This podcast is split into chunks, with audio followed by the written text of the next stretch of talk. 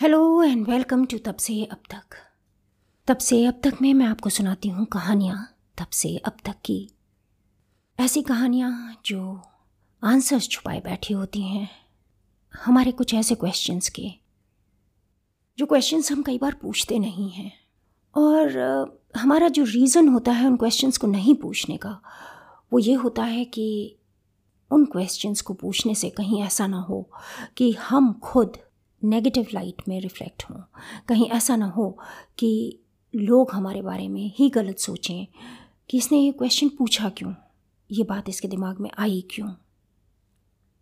आज की जो कहानी मैं आपको सुनाऊँगी, वो कहानी है फिर से देवयानी की कहानी।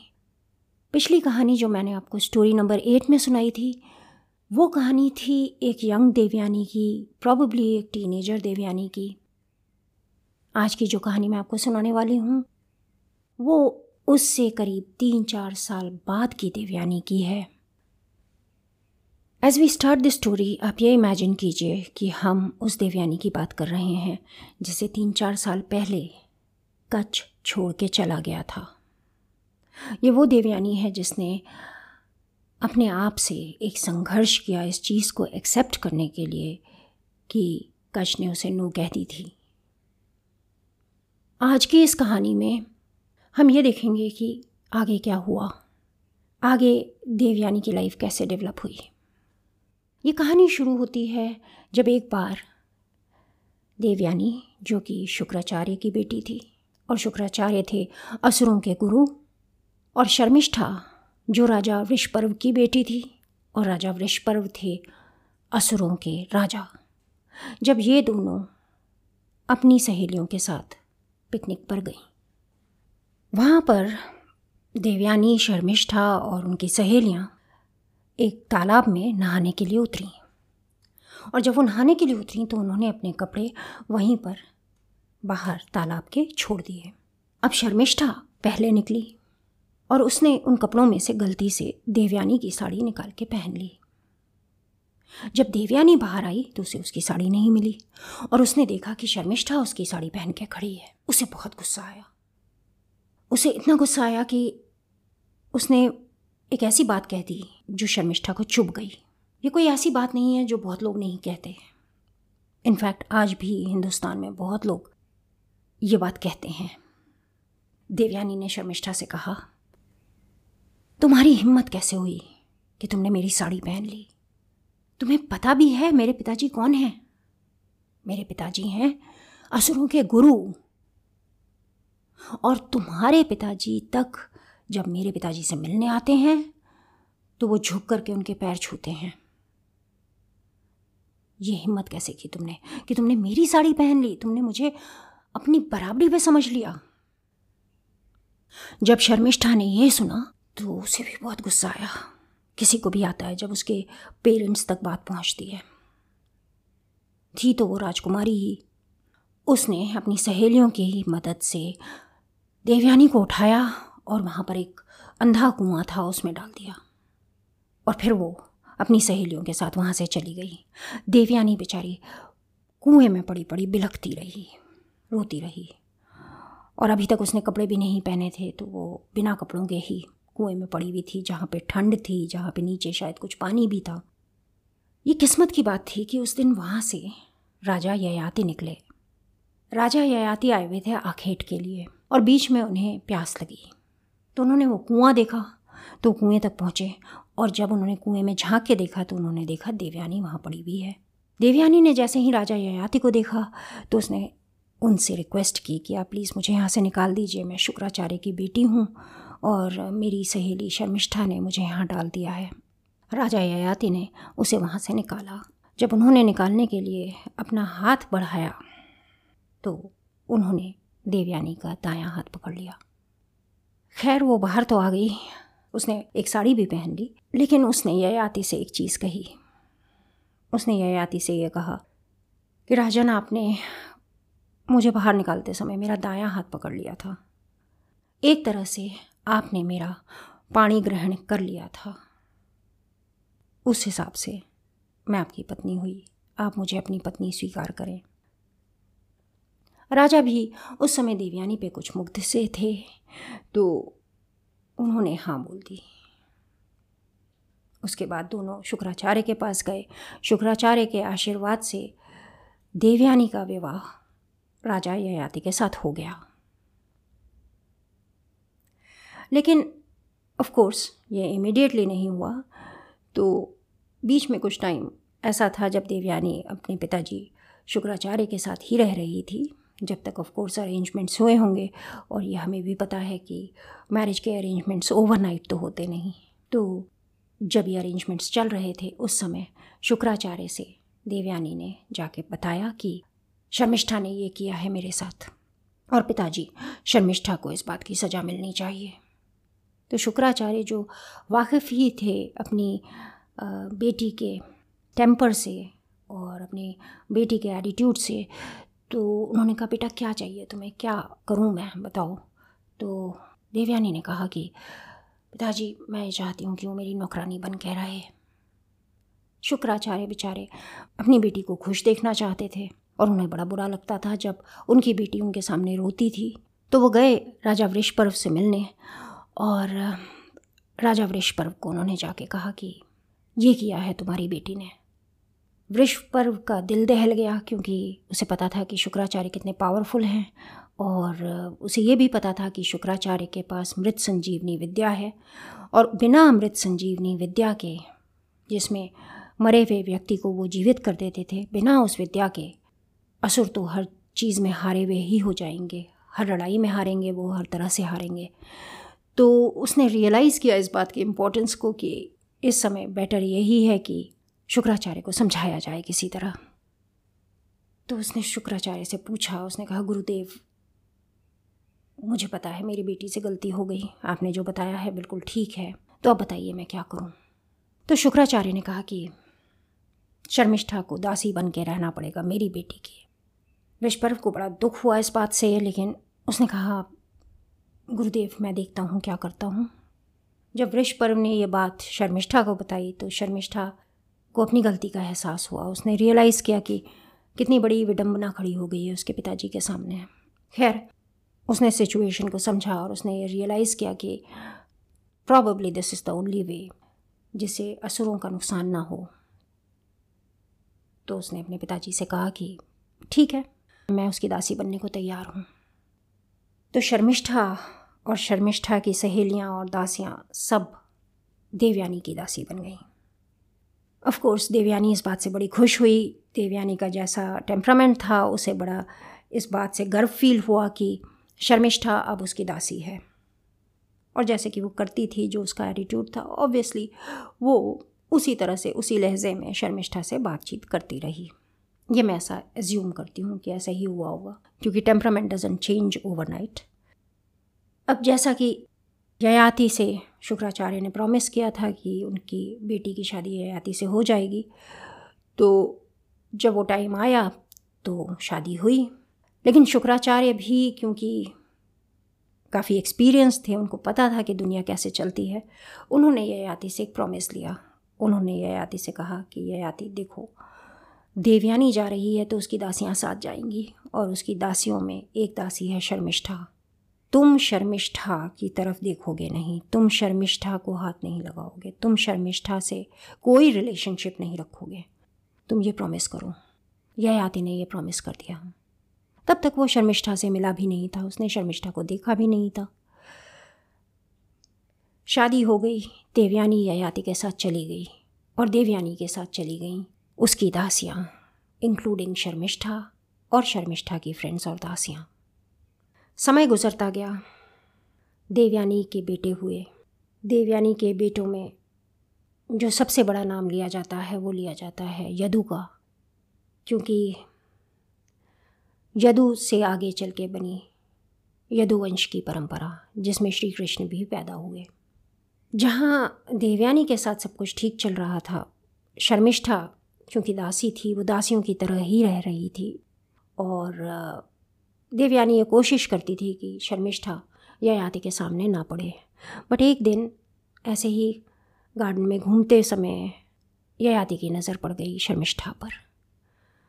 और शर्मिष्ठा बहुत सुंदर थी। शर्मिष्ठा बहुत डेलिकेट भी थी क्योंकि वो राजकुमारी थी।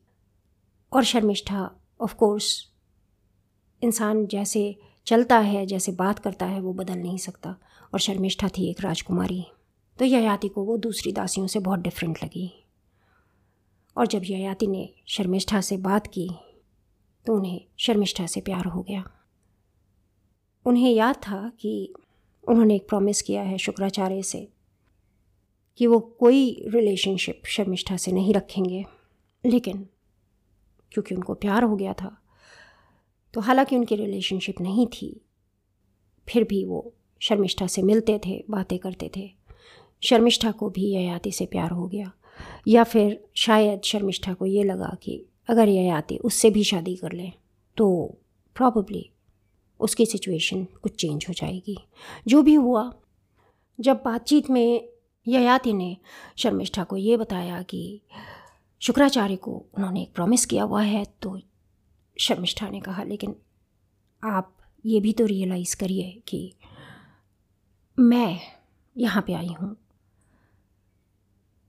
कैसे आई, क्यों आई, वो अलग बात है। लेकिन मैं भी तो यहाँ पर रहती हूँ। मैं भी तो सिटीज़न हूँ। मैं भी तो नागरिक हूँ आपके देश की। मुझे भी बच्चे चाहिए, मुझे भी एक घर चाहिए। और मैं आपसे ये रिक्वेस्ट करती हूँ कि आप प्लीज़ मुझे ये दीजिए, क्योंकि एक राजा की ये ड्यूटी भी बनती है। क्योंकि ऑलरेडी ये आती को उससे प्यार हो चुका था, मोहब्बत हो चुकी थी।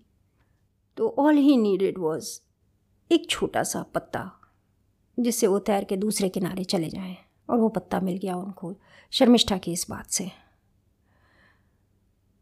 देवयानी को उनके रिलेशनशिप का बहुत टाइम तक नहीं पता लगा। इस दौरान शर्मिष्ठा और ययाति के बच्चे भी हुए, जिनमें से जो सबसे छोटा था उसका नाम था पुरु। पुरु इंपॉर्टेंट है स्टोरी के लिए। इसलिए मैं उसके बारे में आपको बता रही हूँ। लेकिन जैसे कहते हैं, मोहब्बत ऐसी चीज़ है जिसको आप छुपा नहीं सकते। काफ़ी दिनों तक कोशिश की है याति ने और शर्मिष्ठा ने इस बात को छुपा के रखने की। लेकिन अल्टीमेटली देवयानी को पता चल गया। और जब देवयानी को पता चला तो आग बबूला हो उठी उसे बहुत गुस्सा आया। और उसने वही किया जो हर बार गुस्सा आने पे वो करती थी। वो गई शुक्राचार्य के पास और उसने कहा पिताजी, ये देखिए क्या हुआ है। यह याति और शर्मिष्ठा के तो अब बच्चे भी हैं। शुक्राचार्य को भी गुस्सा आया। उन्होंने एक राजा से प्रॉमिस लिया था और उस राजा ने अपना प्रॉमिस तोड़ दिया था। The king had and kept his word तो शुक्राचार्य गुस्से में दंदनाते हुए पहुँचे। राजा ययाति के पास और उन्होंने कहा, ययाति, ये क्या किया है तुमने? तुमने ऐसा क्यों किया? अब तुम इसकी सजा भुगतो। ये कह के शुक्राचार्य ने ययाति को श्राप दे दिया। और वो श्राप ये था कि तुम जिस वजह से ये करते हो, जो तुम्हारे अंदर की ये जो उमंग है, ये इसलिए है क्योंकि तुम जवान हो। मैं तुमसे तुम्हारी जवानी छीनता हूँ। तुम बूढ़े हो जाओगे, तुरंत बूढ़े हो जाओगे, और बाकी ज़िंदगी तुम बूढ़े होकर गुजारोगे। यह आती तो घबरा गए। उन्होंने ये नहीं एक्सपेक्ट किया था कि इतना बड़ा श्राप उनको इस तरह से आकर के अचानक मिलेगा। देखते ही देखते ययाति बूढ़े होने लगे। ययाति ने जब अपनी स्किन को श्रिगल होते हुए देखा, जब उन्होंने अपने अंदर दुर्बलता को महसूस किया और ये सब तुरंत हुआ तो बहुत घबरा गए। वो शुक्राचार्य के पैरों पे गिर पड़े और उन्होंने कहा कि, गुरुदेव, आप समझिए, इसमें सिर्फ़ मेरी ही गलती नहीं है। शर्मिष्ठा ने मुझे, मेरे राज धर्म की याद दिलाई। उसने मुझे बताया कि उसे बच्चे चाहिए और वो मुझसे प्यार करती है। ऐसे में राजा का धर्म है कि राजा, जो उसके सिटीजन्स हैं, उनकी हेल्प करें। मैं क्या करता? तब तक शुक्राचार्य का भी गुस्सा थोड़ा काम डाउन होने लगा, कम होने लगा। तो उन्होंने कहा कि अगर ऐसा है तो एक ऐसी दशा है जिसमें ये श्राप तुमसे हट सकता है और वो दशा ये है कि तुम अपना बुढ़ापा किसी और को दे दो। अगर कोई तुम्हारा बुढ़ापा लेने को तैयार है तो तुम जवान हो सकते हो उसकी जवानी लेके। ययाति, जो कि इतनी देर में बूढ़ा हो चुका था, उसने बड़ी कोशिश की। आफ्टर ऑल वो राजा था। उसने बड़ी कोशिश की, उसने बड़ी ढिंडोरे पिटवाए, उसने सब कुछ किया कि कोई उसका बुढ़ापा लेके अपनी जवानी उसे दे दे, लेकिन कोई तैयार नहीं हुआ। हार करके वो अपने बेटों के पास पहुँचा। पहले उसने देवयानी के बेटों से पूछा, उन्होंने कहा, नहीं, पिताजी, आपने हमारी माँ के साथ ये किया है और आप हमसे एक्सपेक्ट करते हैं। जब वो शर्मिष्ठा के बेटों के पास पहुँचा तो बड़े जो दो बेटे थे, उन्होंने यही कहा। लेकिन जो छोटा बेटा था, पुरु, उसने कहा, पिताजी, मैं तैयार हूँ। आप मेरी जवानी ले लीजिए। और मैं आपका बुढ़ापा जी लूँगा। पुरु का ये कहना था कि पुरु, बूढ़ा हो गया और ययाति जवान हो गए। उसके बाद ययाति ने हज़ारों साल तक राज किया। Before you start questioning it I should tell you कि हमारी माइथोलॉजी के हिसाब से पहले इंसान दीर्घायु होता था और अगर वो हज़ारों साल तक जीता था तो इसमें कोई ग्रेट बात नहीं है। तो ऐसा ही लिखा है कि फिर उन्होंने हज़ार साल तक शासन किया और उसके बाद उन्होंने ये रियलाइज़ किया कि ये जो भौतिक सुख हैं, ये कुछ नहीं है। इनसे अंदरूनी शांति नहीं मिलती। तो फिर वो पुरु के पास गए और उन्होंने पुरु की जवानी उसे दे दी और पुरु से अपना बुढ़ापा वापस ले लिया और फिर वो चले गए जंगल में। बाकी अपना समय शांति से गुजारने के लिए। उसके बाद पुरु राजा बने। पुरु का राजा बनना इसलिए इम्पोर्टेंट है क्योंकि पुरु की जो प्रोजनी थी, उनके जो बच्चे थे, उनके थ्रू कुरुवंश स्थापित हुआ। कुरुवंश, यानी कि जिससे पैदा हुए कौरव और पांडव और अल्टीमेटली हुई महाभारत। ये स्टोरी यहाँ ख़त्म होती है। आइए अब इस स्टोरी को देखते हैं और समझते हैं कि स्टोरी में हुआ क्या। पहला इंसिडेंट जो बहुत इंपॉर्टेंट है स्टोरी में, वो है देवयानी का गुस्सा। जब देवयानी को गुस्सा आया, उसने शर्मिष्ठा को जो चीज़ कही कि तुम्हारे पिताजी हैं कौन that is probably one of the worst things that anyone can say to anyone यहाँ तो it was completely uncalled for after all Sharmishtha ने गलती क्या की थी? यही ना कि उसने देवयानी की साड़ी पहन ली थी। बिग डील इसमें इतनी बड़ी बात क्या थी? उसे अपनी ही साड़ी चाहिए थी, वो वापस मांग लेती। अदरवाइज़ वो शर्मिष्ठा की साड़ी पहन लेती। आगे कुछ होता ही नहीं। But then we can rationalise कि आगे जो हुआ वो अच्छा हुआ कि ययाति से देवयानी की शादी हो गई। पॉसिबली हम्म, ये अच्छा था पॉसिबली ये अच्छा नहीं था। और शायद वो अच्छा इसलिए नहीं था क्योंकि कुछ और चीज़ें हुई थी। वील टॉक अबाउट देम लेकिन इससे पहले let us look at Sharmishtha's conduct इससे पहले हम ये समझते हैं कि शर्मिष्ठा ने क्या किया। जब शर्मिष्ठा को देवयानी ने ये बात कही तो शर्मिष्ठा को गुस्सा आया और उसने देवयानी को बिना कपड़ों के वहल में डाल दिया। आई थिंक ये भी थोड़ा ज़्यादा ही गुस्सा है। कहीं ना कहीं इंसान को अपने को कंट्रोल करना पड़ता है स्पेशली अगर आपको पता हो कि दूसरा इंसान कैसा है। देवयानी का एटीट्यूड हमने पहले भी देखा है। ऐसा नहीं है कि देवयानी का एटीट्यूड छिपा होगा लोगों से, उसका बिहेवियर छिपा होगा।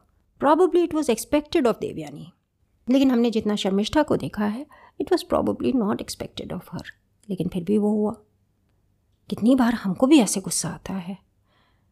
कितनी बार ऐसा होता है कि लोग सड़कों पे ये कहते हैं कि, तुम्हें नहीं पता हुज़ माई फादर तुम्हें नहीं पता मैं कौन हूँ? कई बार लोग कहते हैं ये। जो हम में से स्मार्ट लोग हैं, वो इस चीज़ को इग्नोर करके निकल जाते हैं। फिर हम देवयानी का कंडक्ट तब देखते हैं, जब वो अपने पिताजी से कहती है कि मुझे शर्मिष्ठा दासी के रूप में चाहिए। प्रॉबली हम ये कह सकते हैं कि शर्मिष्ठा को दासी के रूप में मांग के देवयानी ने पहले ही अपनी ययाति से रिलेशनशिप की कब्र खोद ली थी। Probably yes that is what she did Shukracharya continuously Devyani की बात को मान के हर बार देवयानी की तरफ़ से जो हम देखते हैं उनका ब्लाइंड लव वो उस ब्लाइंड लव की वजह से हर बार ऐसी चीज़ें करते थे जो प्रॉबली उनको शोभा नहीं देती थी। आफ्टर ऑल वो ऋषि थे। आफ्टर ऑल वो गुरु थे। और गुरु को एटलीस्ट कोशिश ये ज़रूर करनी चाहिए कि वो एक इम्पार्शियल व्यू रखे चीज़ों का। इवन अपने बच्चों की गलतियों को वो समझ सके। पॉसिबली अगर शुक्राचार्य ही थोड़ा डिफरेंटली देवयानी को ग्रूम करते हैं तो Devyani would have been a different person possibly we can not be sure of it because हमेशा एक जेनेटिक कॉम्पोनेंट ज़रूर होता है। तो हम देखते हैं कि शुक्राचार्य को भी बड़ा गुस्सा आता था और देवयानी को भी बहुत गुस्सा आता था। शर्मिष्ठा के दिल में क्या गुस्सा नहीं होगा? जब वो दासी बन के आई ऑटोमेटिकली बिकॉज़ वो दासी थी, वो जवाब नहीं दे सकती थी, वो लड़ नहीं सकती थी। देवयानी से उसे एक्सेप्ट करनी थी चीज़ें। लेकिन क्या उसके दिल में एक आग नहीं जलती होगी? देर इज़ अ पॉसिबिलिटी कि उसी आग की वजह से उसने ययाति से ये सब कहा। कौन अपनी सारी ज़िंदगी दासी बन के रहना चाहता है स्पेशली अगर वो राजकुमारी पैदा हुआ हो? And then finally we see Yayati trading his age trading his years with his son हम ये भी देखते हैं कि पुरु से उन्होंने उसकी जवानी ले ली। Is that a good conduct for a father कैसे ऐसे पिता होते हैं जो अपने बच्चे से उसकी जवानी ले लें? ये आदि तो अपनी ज़िंदगी जी चुके थे। और फिर हज़ार साल, सारे भोग विलासों के बाद वो क्या कंक्लूड करते हैं कि शांति इससे नहीं मिलती? That's a fairly long period to conclude this is int it हमारे पास तो हज़ारों साल भी नहीं होते। हम तो एक लाइफ टाइम में ही ज़िंदगी को समझते हैं, ज़िंदगी को जीते हैं। हम एक लाइफ टाइम में ही कोशिश करते हैं। कि हम कई चीज़ें समझ जाएँ। जैसे कि हम स्टोरी से समझने की कोशिश कर रहे हैं। I think this is a fantastic story this is a beautiful story because इसमें इतने सारे इमोशंस हैं। इतने सारे ऐसे इमोशंस हैं जो इस स्टोरी को बनाते हैं। शुरुआत एक गलती से हुई थी और उस गलती की वजह से देवयानी की ज़िंदगी ख़त्म हो गई। कोई औरत सौत के साथ नहीं जीना चाहती। स्पेशली ऐसी सौत, जिससे उसे पहले ही नफ़रत हो। कोई नहीं। शर्मिष्ठा की ज़िंदगी ख़त्म हो गई। एक राजकुमारी थी वो। उसके सपने होंगे। उसके पास सब कुछ था। बट उसे दासी बन के जीना पड़ा। और फिर पुरु जो कि एक लड़का था, उसकी ज़िंदगी। I believe the only winner in this was Yayati बाकी तो मुझे कोई विनर दिख नहीं रहा इस कहानी में। And that was something that happen by chance इस पर रिफ्लेक्ट कीजिएगा, सोचिएगा। It is important to remember कि हम किसी को कोई ऐसी बात ना कहें जिससे उसका दिल बिल्कुल दुख जाए, टूट जाए। क्योंकि कहते हैं कि टूटे हुए दिल से जो आह निकलती है, वो सब कुछ जला के राख कर सकती है। दिल ना तोड़ें किसी का भी। गुस्सा ना करें। ज़रूरत से ज़्यादा। और प्रोमिस ना तोड़ें। अगर हो सके तो। That is all that I wanted to tell you in this story this is your host Shifali Anand signing off for today फिर आऊँगी मैं आपके पास एक नई स्टोरी लेके।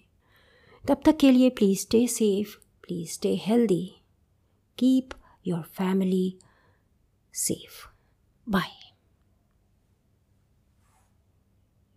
हाँ एक और छोटी सी बात।